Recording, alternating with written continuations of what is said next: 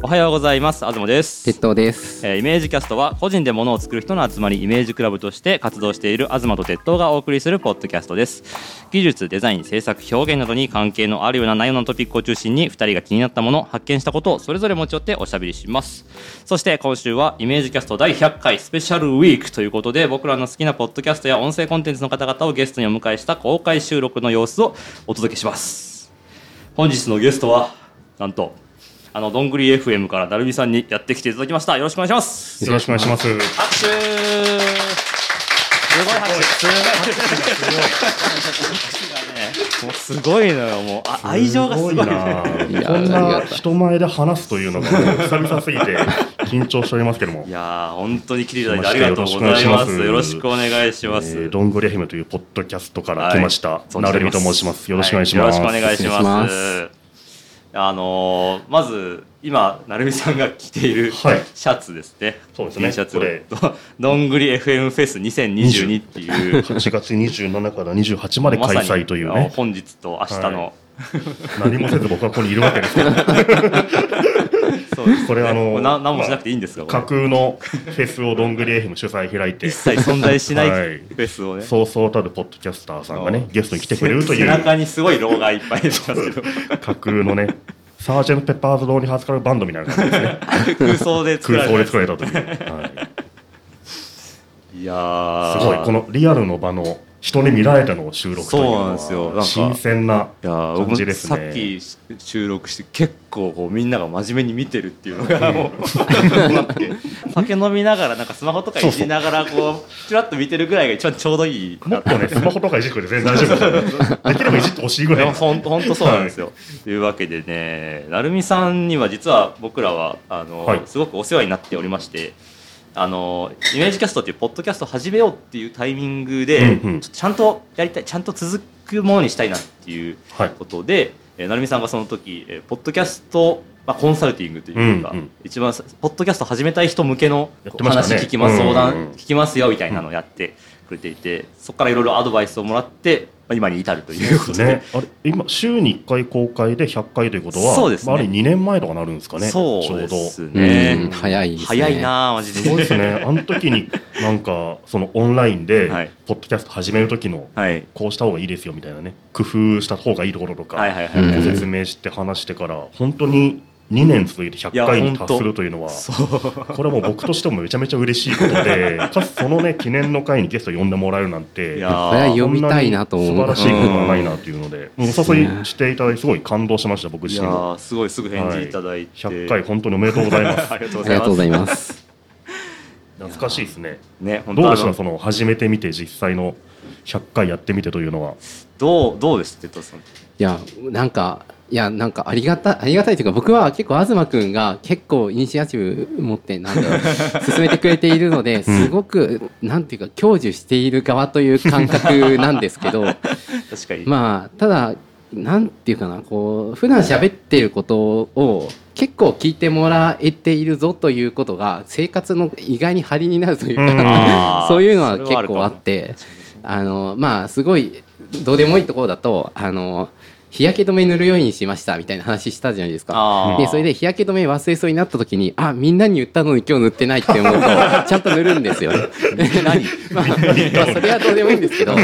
なんか結構そういう、まあ誰も覚えてないかもしれないけど、言っちゃったことについて、うんああ、自分前こういうこと言ったなっていうのが、覚えてんだ。なん確かか、にそうっすね結局なんそう、そういう効果は割と多いし、まあ、なんかもらえるお便りとかでも、おなんか、なんだろうな、聞いてくれてるし、なんか自分が喋ったことに対して、その喋った時間以上に考えてくれてるかもしれうないんのが、すごい嬉しい。しかったりはしますね。確かにね話したからにはこうしなければっていうのもあるし、うん話すためにこういうことしてみようかなとかもああーるしそれあります張りが出るというのは確かにそあれりなんまかすめっね。ちゃ感じますね、どんぐり FM とか聞いてると、なんか、あ、これは話すためにかなりやってるなっていう。買ってるなみたいな ありますね。東さんはどうですかね。やってみてというの僕は。、結構そうですねあの成美さんも多分編集とかもされてたと思うんでわかると思うんですけど毎週ポッドキャストをなんか30分とか45分とか喋ったやつを編集して出し続けるって、まあまあ大変じゃないですか、うんそうですね、うんなんで、まあ、なんかちょっと軽いこうマラソン的な感じでありつつもうでもなんなんとかこう生活にこう、うんうて適合させていって、こう続けられてるっていうこと自体がちょっと誇誇りでもないですけど、うんいや、誇っていいんじゃないですか。いや、これじゃないですか。大変やってま何すでよもかんでも100回やるって大変ですよね。そうですね、腹筋100回でも大変だし、ブログを例えば作ったら100本書くのも大変だしうん、何でも100いったら、そうなんか一つのハードルクリアしたし、そうなんですよね名乗っていいなっていう感じがしますよ。ポッドキャスタ ーですそうとそうそうそう。うん、いやーそすごい、すごいことですういね。やーありがとうう。ございます、うんまあでももう800何回とかですよねどんぐり FM 180とかですか異ね。常な数いやすげえ。まあ、長さだけはあるんですよね。2015年くらいからやってるので。そうですよね、うん僕も結構初期のタイミングから多分聞いはてい。たと思うんで、何きっかけですか、最初っていうのは。マジで何も思い出せないんですけど もしかしたらなんか成美さんじゃなくて夏目ぐさんの方のなんかブログとかを読んでたりとかしたのかな、でもなんか気づけばうん自然に生活の中に なんかあの会社に行く通勤電車とかはいでもう毎回あの更新されてたら聞くっていうのが普通になってて。ありがとうございます。なんかすごくそのなじ生活に馴染みやすいうん番組だなとは思いますね。うんあれもう普通のおじさんの衣食住の話しかしないですから。 生活そのものなんいでやそうそうそう 特別なことがないから。そうあの特に何もこう今日はものすごい面白い話が聞ける ぞみたいな期待をして聞くわけでもなくないっていうね。ただもう無意識で再生ボタンを押してるみたいなそういう感じなんですよね。うんでもなんかその絶妙なそのゆるさとこう時々入ってくる真面目な話のこ うバランス感というか。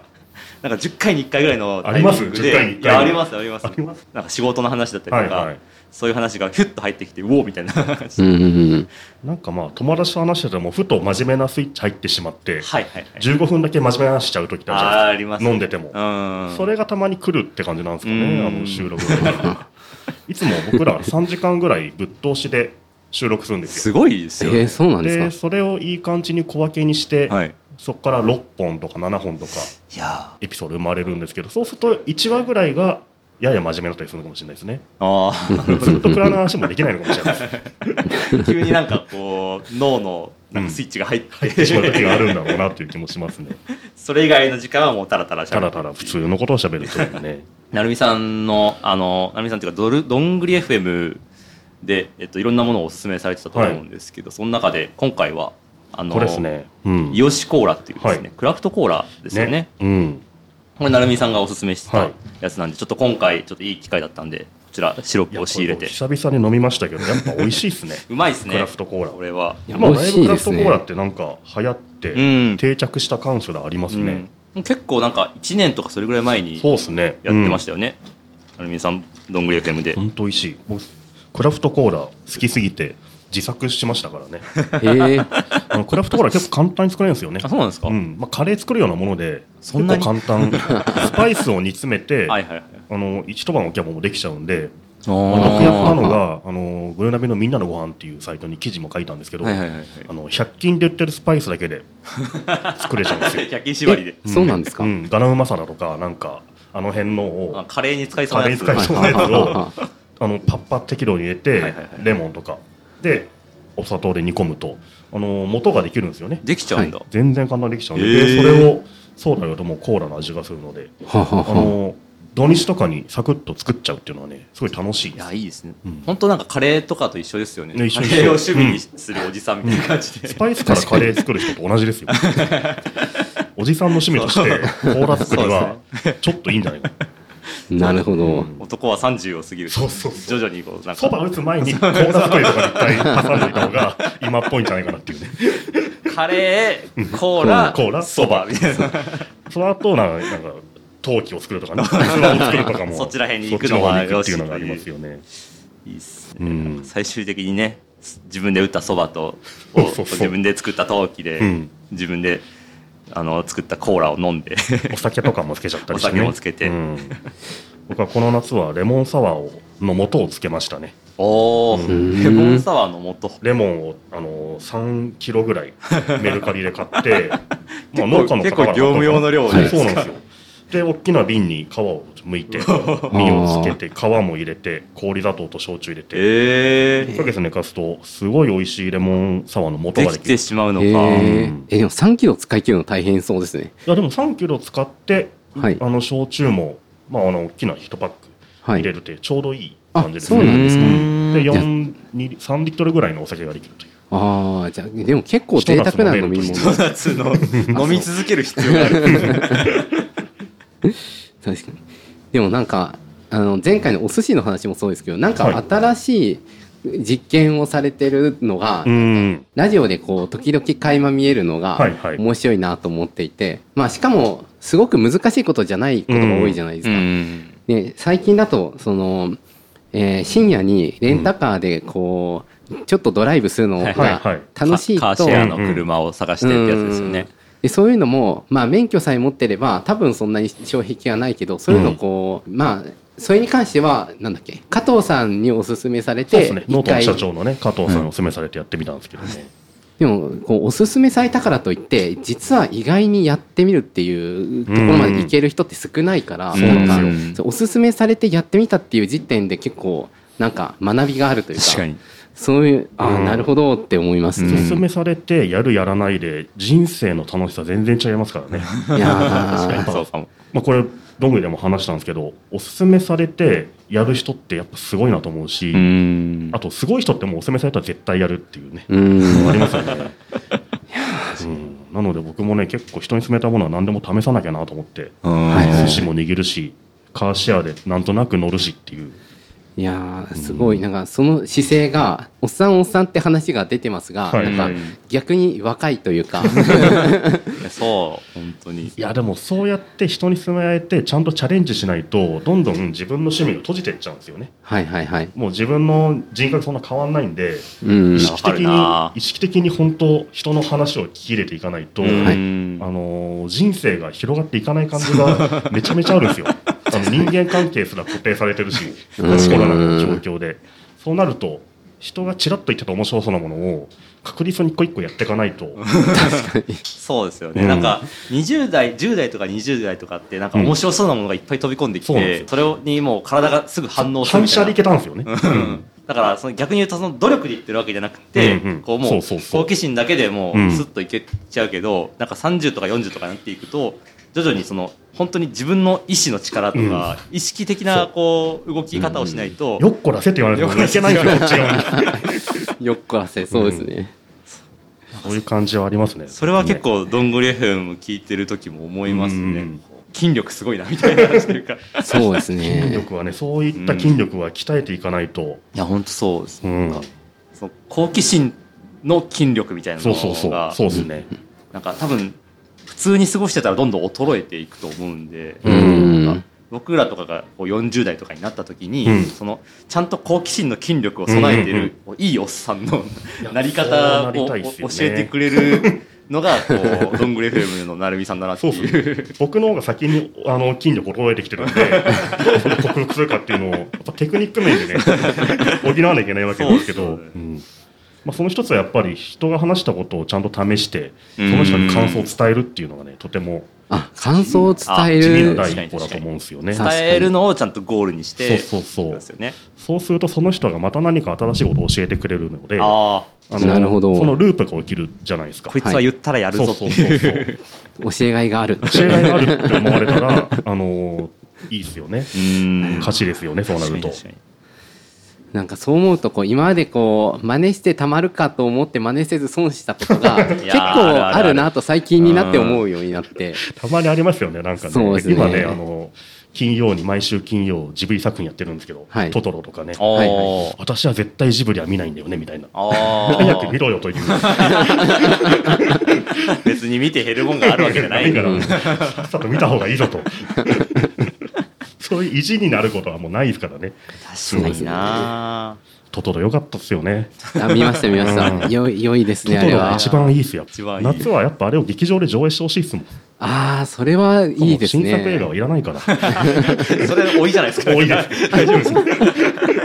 今今まで見たことああるれ映画しか見たく見たないいみみたたいいな。な。そうそうそう。あでも結構東くんも割とイメージキャストの中でおすすめしてくれるものが多いのであまあ、本当ゲですーかムとか映画とかもそうですけどあーなんデューンとかあのいいですよってちゃんと見ましたあよーしかも2週見ましたよすごい、すごい。僕より見てますね。じ ゃああれはでも確かに良かったなと思うけどこうやってこう人が言ってて見てなくて面白かったであろうものがたくさんあるんだろうなといううん絶望も同時に味わうと いうか今までの人生、そり逃してきたものが。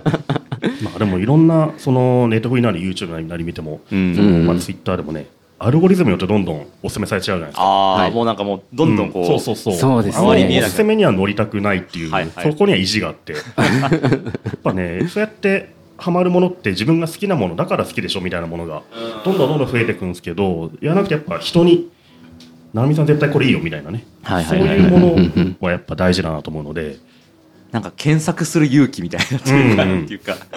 あの、YouTube の右側のおすすめ欄だけを見続けてたら、もう、ダメですよねダメだなっていうのがありますけど、そうですね一回そこから離れて、うんなんか自分がこんなこと検索してるなんて恥ずかしいなっていうのを乗り越えた上 でこう検索そうですね一回ししてみればあそれも好きなんだみたいな感じで、うんうんうん YouTube のアルゴリズムにもちょっと手加えることができるわけじゃないですか。そうなるほどちゃんと自分の趣味とか好きなものを検索していかないとね、広がりはないというのは本当その通りで、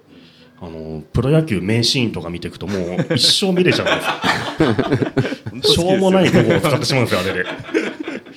清原とか調べたら、もうその後桑田なみ涙のみたいな、どんどん続いちゃうんで、もう出れなくなっちゃうんでね。一生の時間をつき使い切るに足る映像量がね、もうあありるんでますすからね。恐ろしいですよ、あれはもうマ。ジで。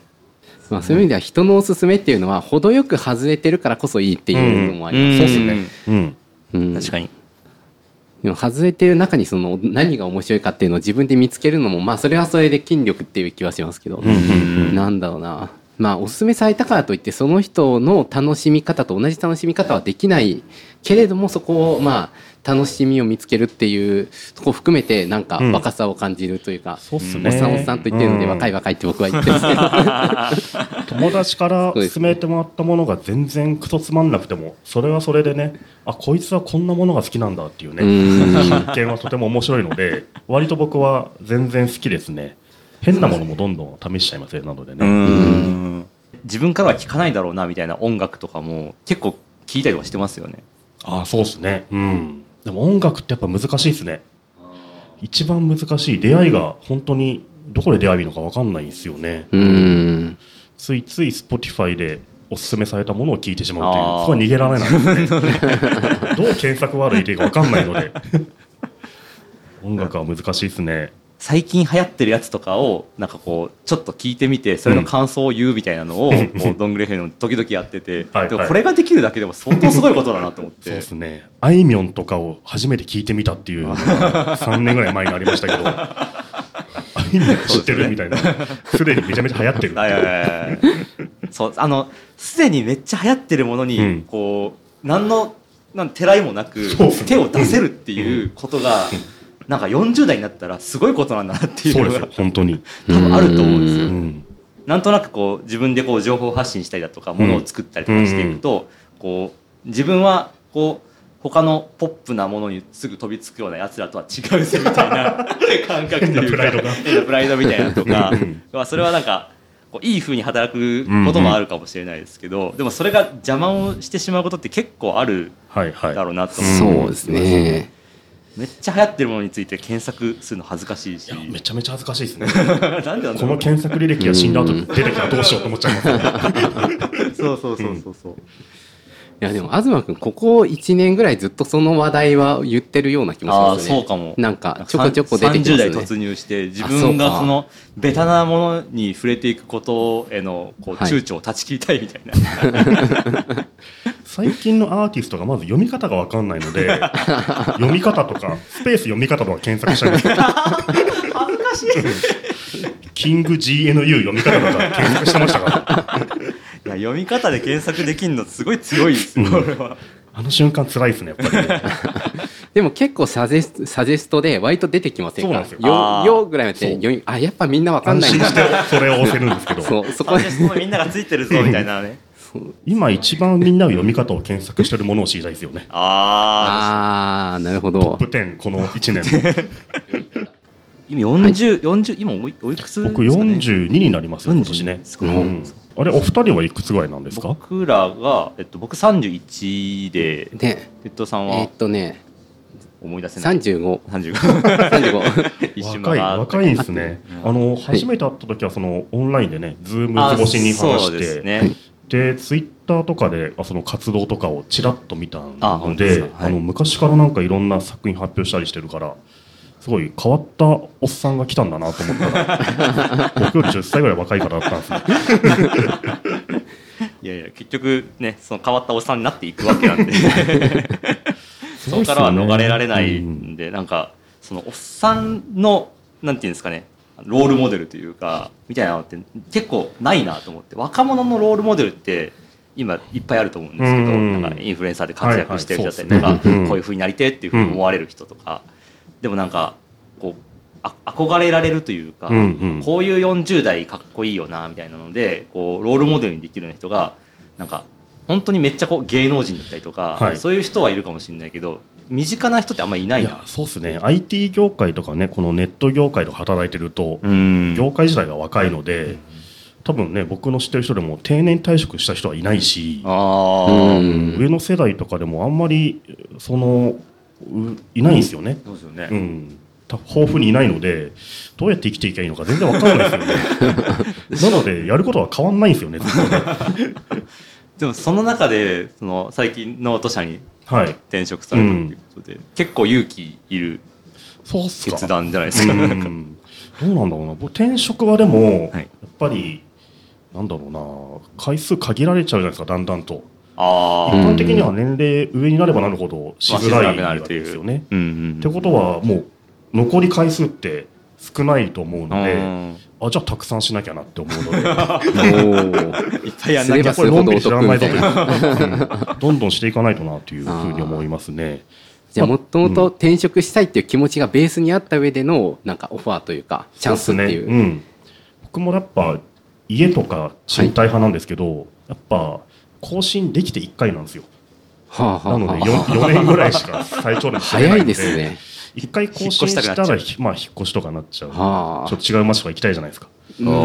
あわかる気もしますがでも引っ越し結構ハードルというかなんていうかそれはそれで大変なので結構違う迷う街とこで行すねきたさを、うんその越しの大変さが上回ってるのがうんうんうんデフォルトだから、そこになんかその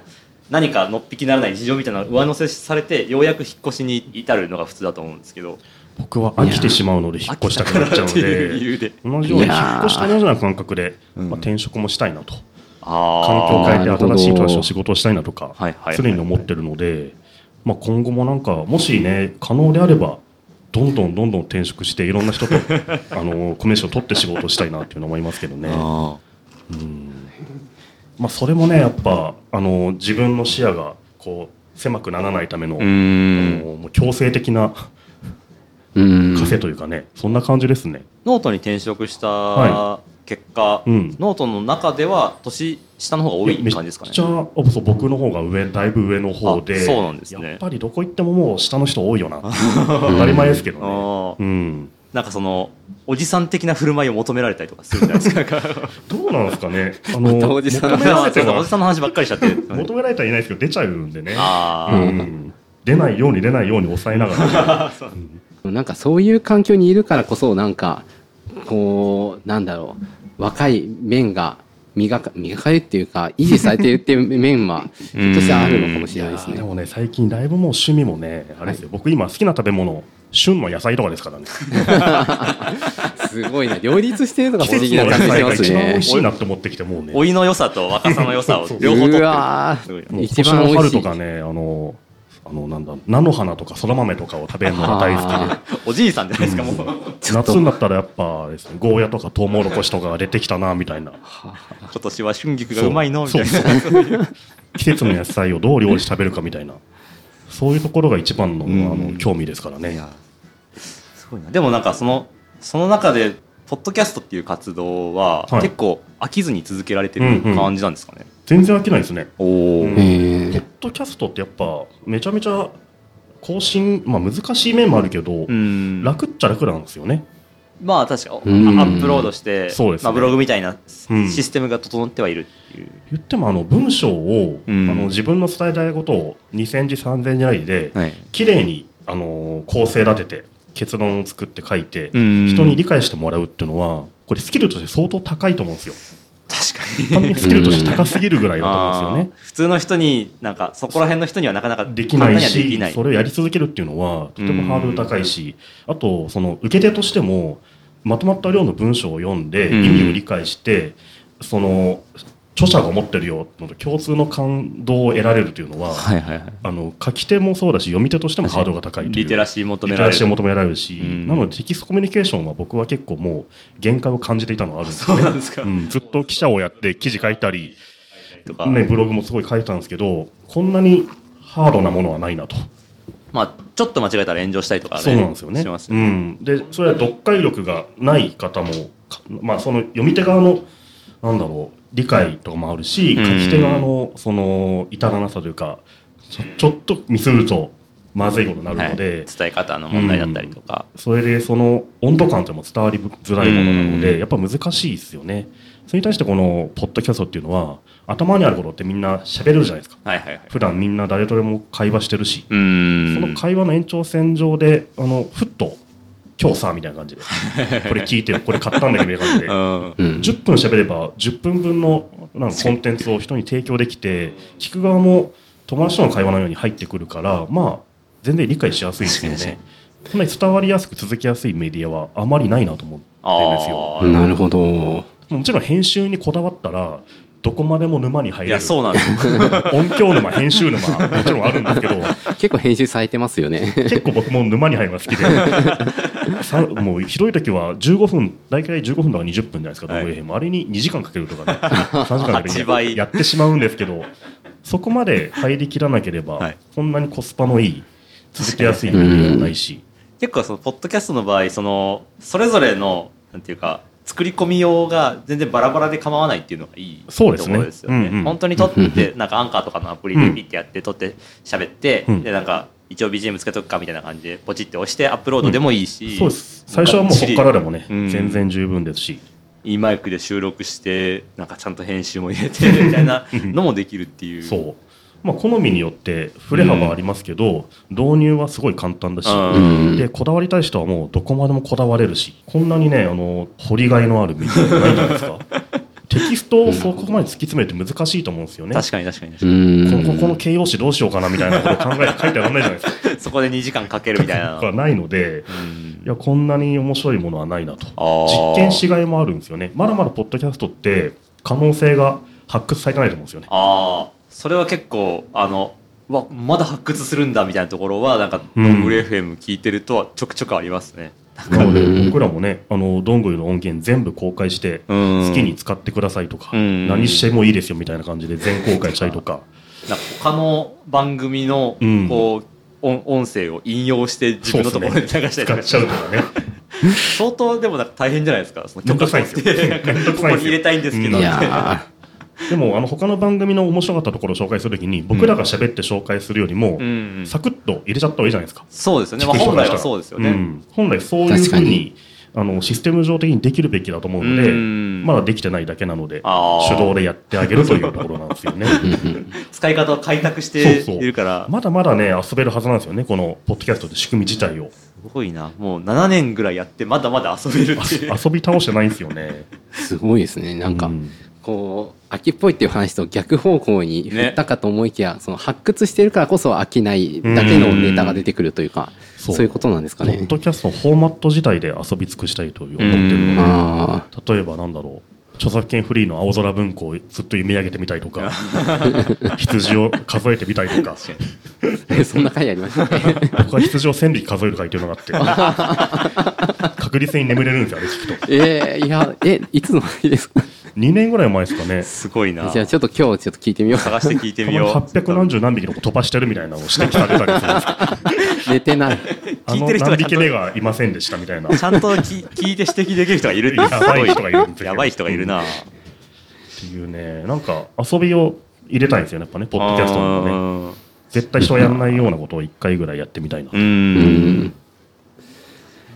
まあでも、そうだななんかあと、あの人工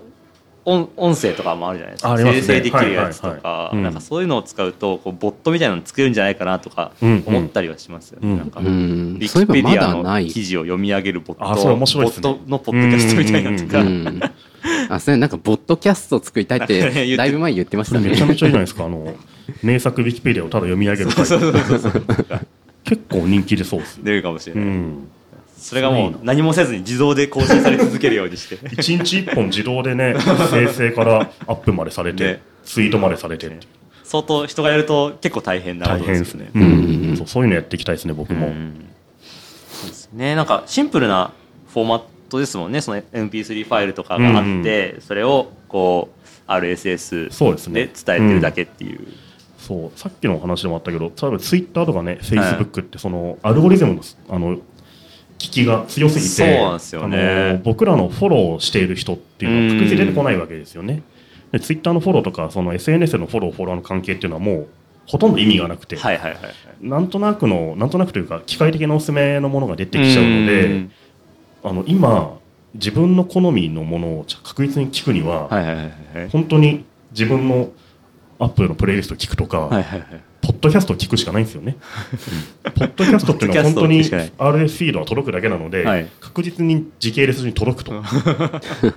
にそうですね、うんそのまんまだからもうシニュースステレムターがもそうですけど、うんそこの心強さっていうのが多分見直される気がするんですよね。出したものがそのまま何も加工されずそうそうそにう届いてるっていうそれでいいんだよっていうのがね。うんうん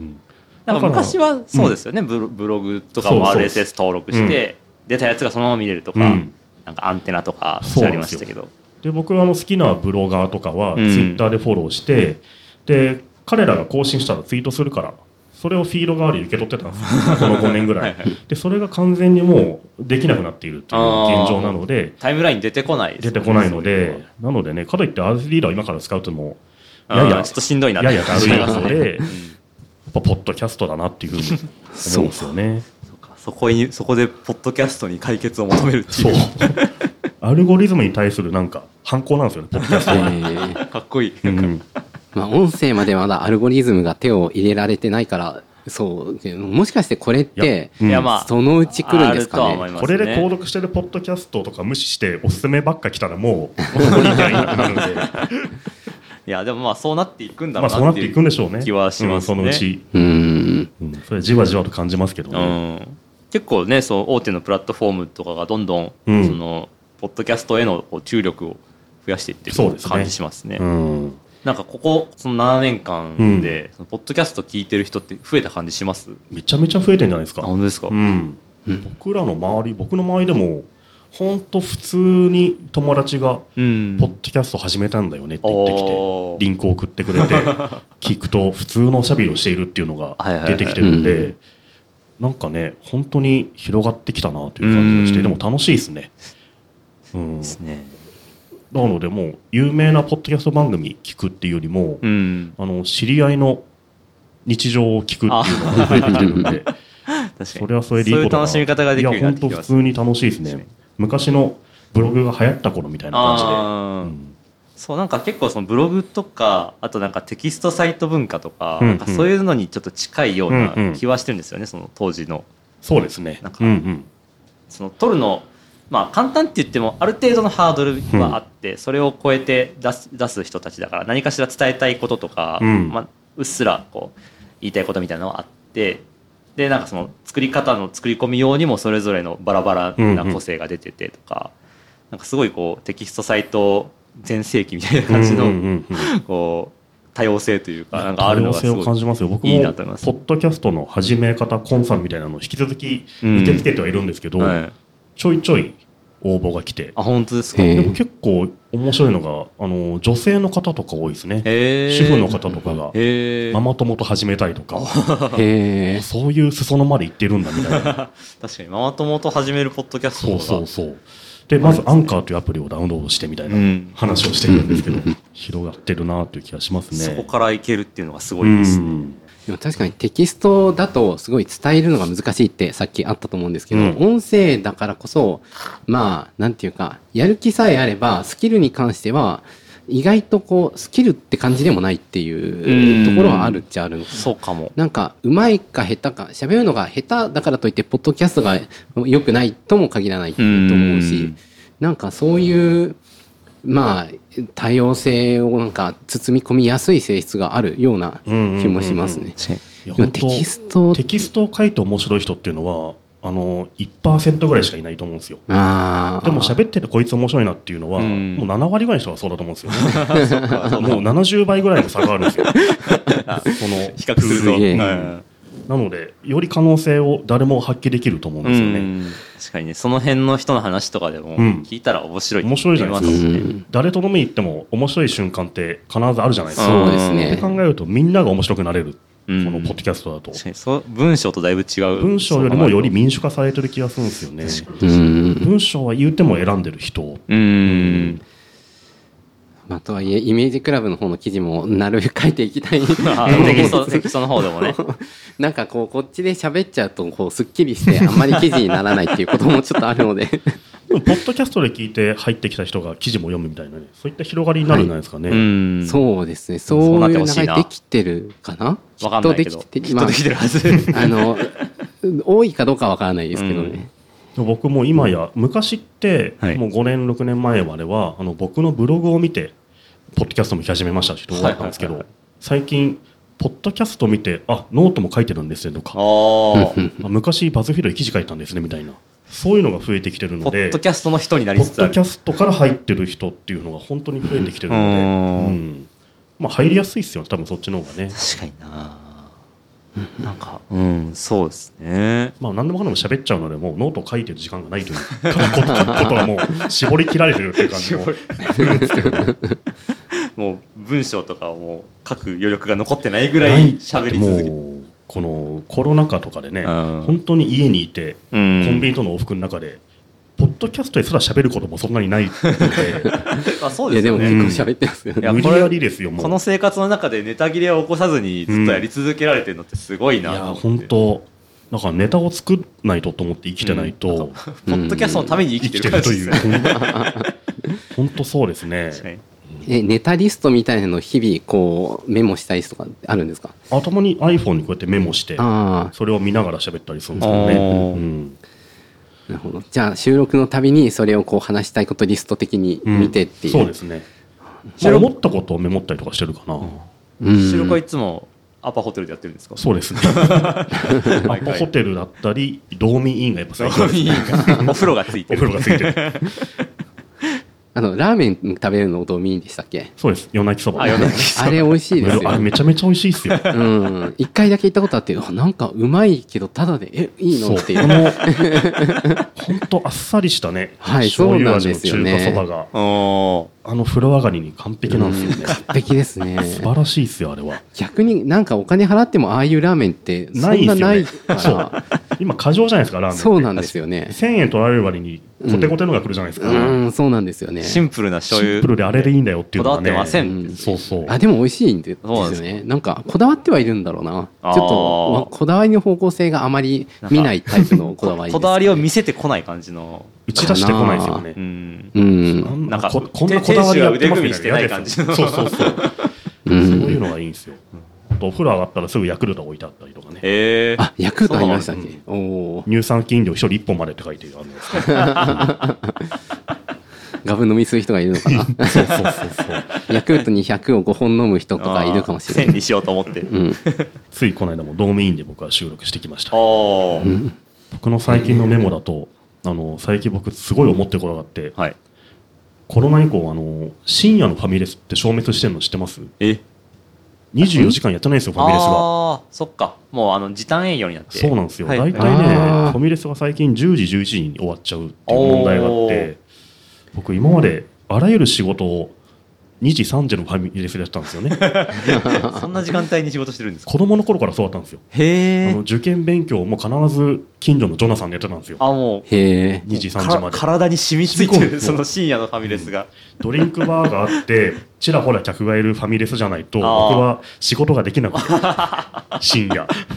あでも深夜そういう人結構いたような気がすやるりな。ましたよそうなんだ原稿を書いてる人たちばっかだったんですあよーうん。ジョナサンはライターとか漫画家の人とかとかでとか、すよねあとなんかね書類作ってる人とか、うーんそういう人がね無言でそれぞれ仕事をしてる場所だったんですけどあ最ー近そうねいう空間他にないないんですよね今夜中に自宅以外でうんさらっと仕事しようとか、うんなんか作業しようとかポッドキャスト編集しようとなると全然ない問題があっあてあーねそれはねそめうちかゃめちゃ困ってるんですよもう一人で確かこ個人でなんかワークスペースを契約するぐらいしかねあー思いつかないもうカーシェアリングでカーシェアでそう車の中でやるとかあとネットカフェとか行く行くっていうのあはーネットカフェ行くと漫画があるんですよね 誘惑がね誘惑がやばい んです確かに。 サウナもそうですよサウナもそうですねね誘惑あるからな、うんなんか勉強カフェっていうカフェがあって一回使ったことがあるんですけど、うんうんまあ、そこはまさに勉強とかそのなんか書いてる人とかばっかり集まってて、なんかあのエリアが分かれていて静かにしたい人と割とこうガヤガヤしていいスペースが両方あるから、うんうんそれでその気分によって変えられるみたいな感じへえでそれめちゃめちゃいいですねいいいい感じでしたね、でドリンクも飲み放題だったかなコーヒーがそこにはあったので、ちょっとしたガヤガヤが欲しいんですよそうなんですよね。なんか、それがあると、無視を集中できるっていう、なうんんなんでかわかんないですけど、ちょっとありますよね。これはまあ深夜2時3時までやってるとね最高なんですけどねや ってるかなやってなさそうだけど、 まあ、増えてほしいですね。 12時そにうパソコン持ってって3時までにこれ終わらせぞと思って あいうーのいつも仕事したんですよね朝何時に起きてるんですか朝8時ぐらいですかねあ結構短眠あれ結構短眠 で大丈夫ですか うん。昼寝もめちゃめちゃしますあああ結構分散して眠りを取そうるタでイプすねうんそうなんですよそういったしょうもないことが僕はああのスマホにいつもメモってありますね逆に僕最近朝4時に起きえそうなんてですか仕事仕事とかうん作業、それこそ編集とかもするようになってうんなんかそれはなんか子供生まれたからっていうのもあって夜中お遅くまで起きてられなくなっちゃったんで、うんうんうんうんもう朝4時に起きてそこから6時前ぐらいに子供が起き出すからそれまでにものすごい濃縮して 作業するみたいな感じになりましたね4時ってどうやって起きればいいんですか4時はもう普通にスマホのアラームを、うんうんあの寝る部屋に置いてると止めてまた寝ちゃったりとかするんで、はいあの隣の自分の部屋に置いといて 歩いていくとそれを朝のそのそ起き上がってはぁって止めに行くみたいな感じですねそ。こからまたベッドに戻らないのは偉いですねあ。なんかコーヒー置いてるって言ってあましたよね。のーそうなんですよ寝てる部屋リビング自分の部屋ってなってるんですけど、うんうんうんリビングを通過しないといけなくてそのリビングにコーヒーを置くことで、うんあの逆流を防止するっていう その時コーヒーはもうできてるんですかコーヒーあの粉のやつを置いといて、もうすぐ出せるようにあおーのポットからもうすぐ出ポせッるトはお湯が沸いた状態。おもちろんあーすごい。そへえ、そこまでやってるのか。はい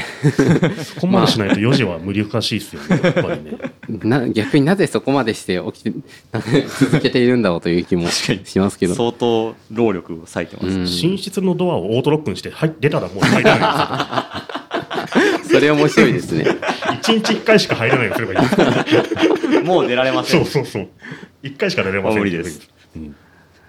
あ、でも面白いな。な。ホテルとかの仕組みがあったらできそうですね。確かに。アパホテル形式アパホテル形式で寝る部屋はうん個別であうっんうんて作業するところがあっそうそうて、いっぺんここから出たらもカードキーがあって、 カードキーを中に置いて出たらもう入れないようにするう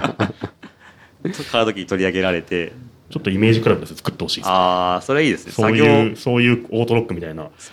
なんなんだかは布シー団マートロッがクの仕組みを。布団が自動的に畳まれる的なことできないかなこう体重を抜いたらこうバネでギュッとこう縮んでしまってあーもう一回伸ばすのは結構大変ぐ らいのあ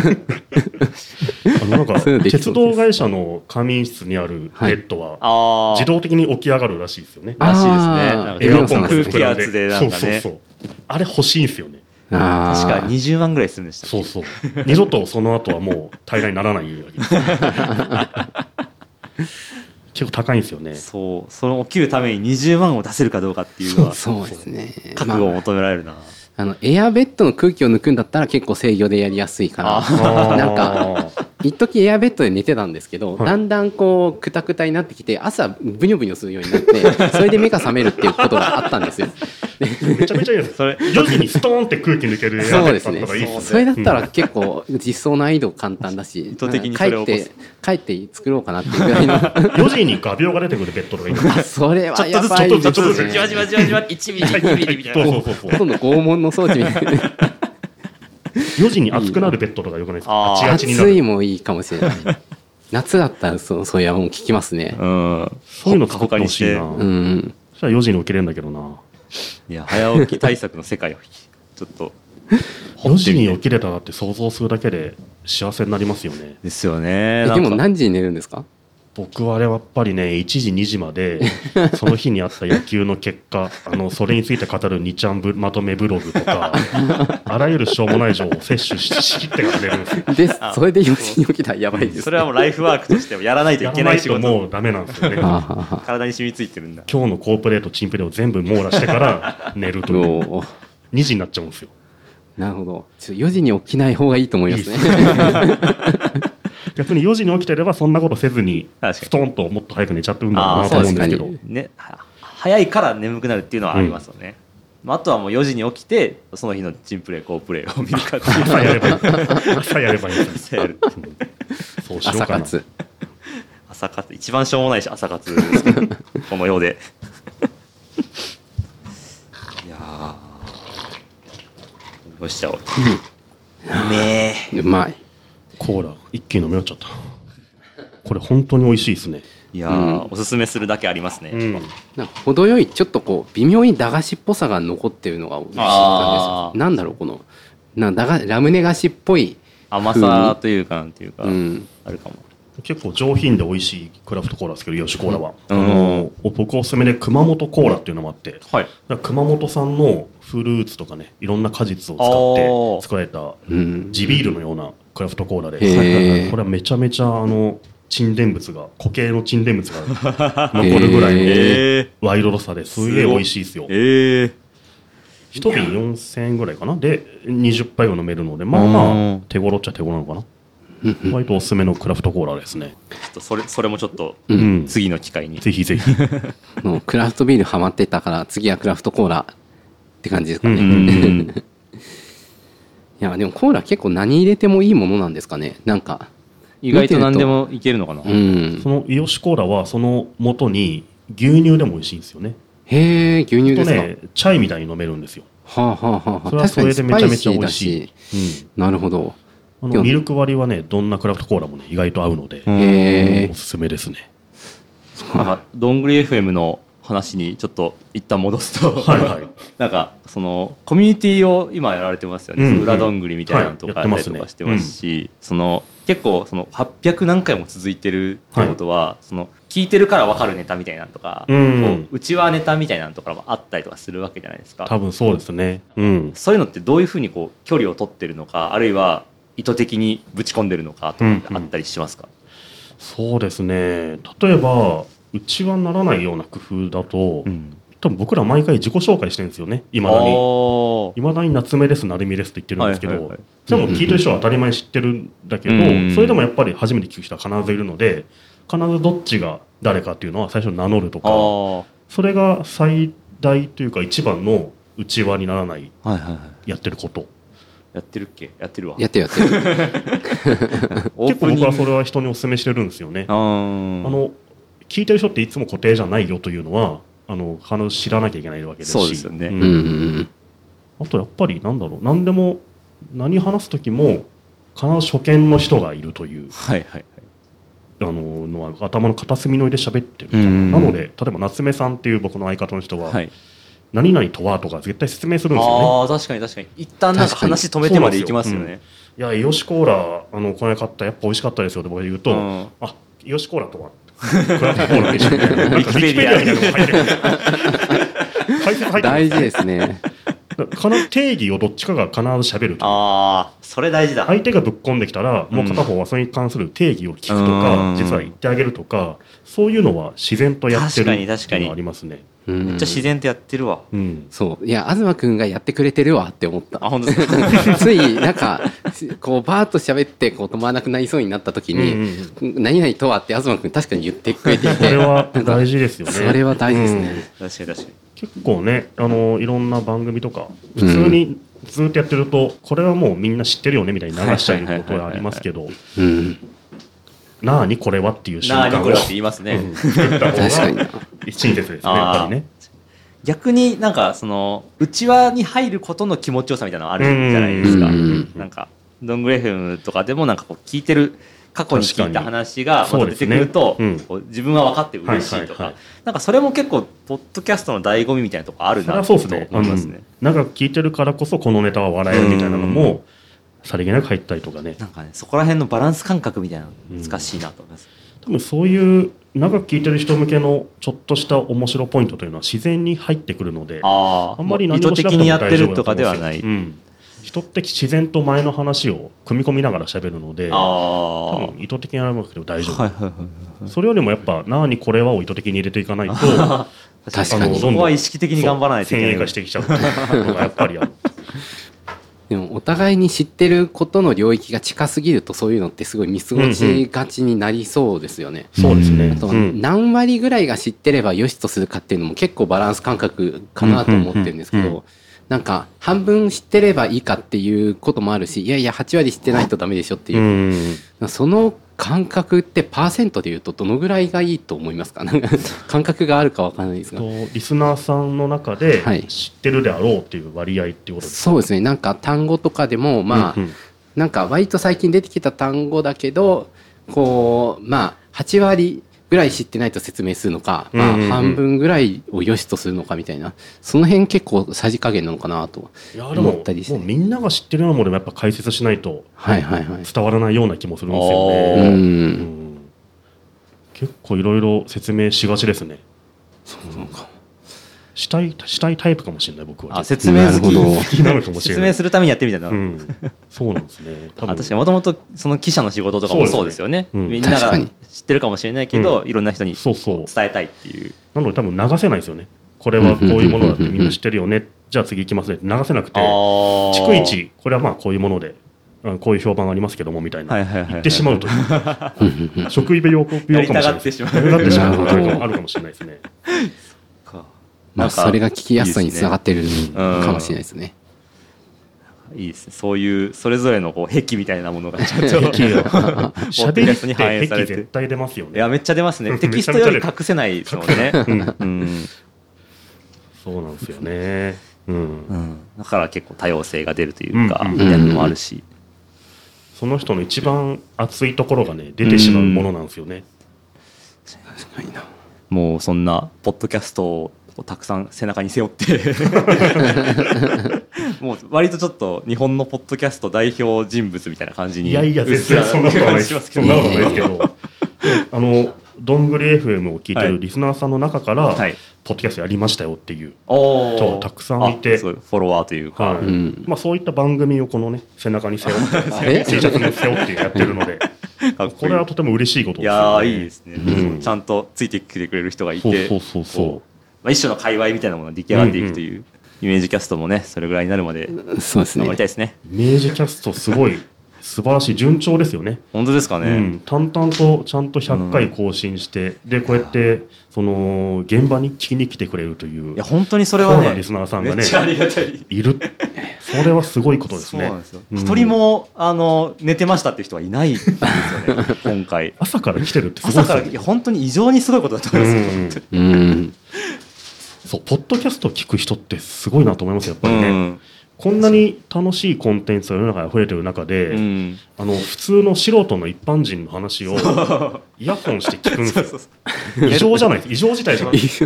ネットフリックス見たらそう、なんか何十億もかけてる映像そうがたくさ出んてあくるるからんだかにもかかわらうずん、音声しかなくて、なんでおっさんの話をおっさん聞がき喋る聞きに来てくれるんだというふうになるので、やっぱそういったね、あの、実際に聞いてくれる人を目の当たりにすると、より頑張ろうという気になるんそじゃないのかなと思い分まなすんかね、強さ。というか、うん。なんかありますね。いやー公開収録って素晴らしいですね。いやー、そうほうんのねとこれやってよかったですよ、うんいやたくさん集まっていただいて、という感じで、そろそはろお時間の方も近づいてまいりましたが、そろそろ、あ、そういえば、えっ、と、ロングレフ m って今800何回ってことは、はい。もうそろそろ1000回が近づいてきてるんじゃ確なかいにですか。そう来年とか1000回いっちゃうかもしれないですうね。んいっちゃいますよねうんなんか、イベントとかやったりするんですかいやー、そういうの結構やんないんですよね。節目、 普通に1000いってたねみたいな。ああ、最近コンビニで買ったものみたいな感じで1000いっちゃうタイプ なんですよ。大1000回、そうそうそうそうそう。コンビニのこれが美味 しいよって。で、また1001に行くっていうのが、どんぶりっぽいのかなっていう感じがしなあ、るなほんどか終わってたねみたいな感じのが。て、で、その半年ぐらいに、まあ1000だから遅れてやるみたいな。ああ、じゃあもうリアルどんぐり FM フェスを。やり、やろうかな、1000、1010回ぐらいの時にね。 ちょっと、ちょっと中途半端な回数で、うん。ぜひぜひはい。やってください。ぜひ来てください、遊びに。はい、ぜひぜひ。あお邪魔させていただきます。という感じで、そろそろ締めに入ろうかと思います。あ、ちなみに最後に何か告知などあれば。告知ですかはい。えーっとですね、ドングレヘムという番組はですね、はい。まあ僕と夏目さんという、まあほどほどのおっさんが語る衣食住とか趣味の話なんですけども、野球とか。野球とか ね、プロ野球チップスあげたいとかね、はいまあ面白くもないけど、その退屈具合が癖になるという番組 なので、よかったら一回聞いてみてください。はい、ぜひぜひ。もう集まってる人には結構聞いてる人は多いかもしれませんが。それでは、締めに入ろうと思います。えーイメージキャストは毎月少額の支援をしてくださる、えーイメージキャストサポーターの皆さんのおかげで配信を継続できております。月に1回コーヒーをおごってあげる気持ちで3ドルからの支援をお待ちしております。詳しくは概要欄をご覧ください。そして、イメージキャストでは皆様の感想をモチベーションにして配信を継続しています。感想要望は、ハッシュタグイメージキャストをつけてツイート。質問などお便りは概要欄のメールフォームまたはキャストアットマークイメージドットクラブまでお寄せください。Apple Podcast などでのレビューも励みになります。それでは本日のゲストは、どんぐり FM からはるみさんでした。最後に皆さん、大きな拍手をお願いします。ありがとうございました。どうもありがとうございました。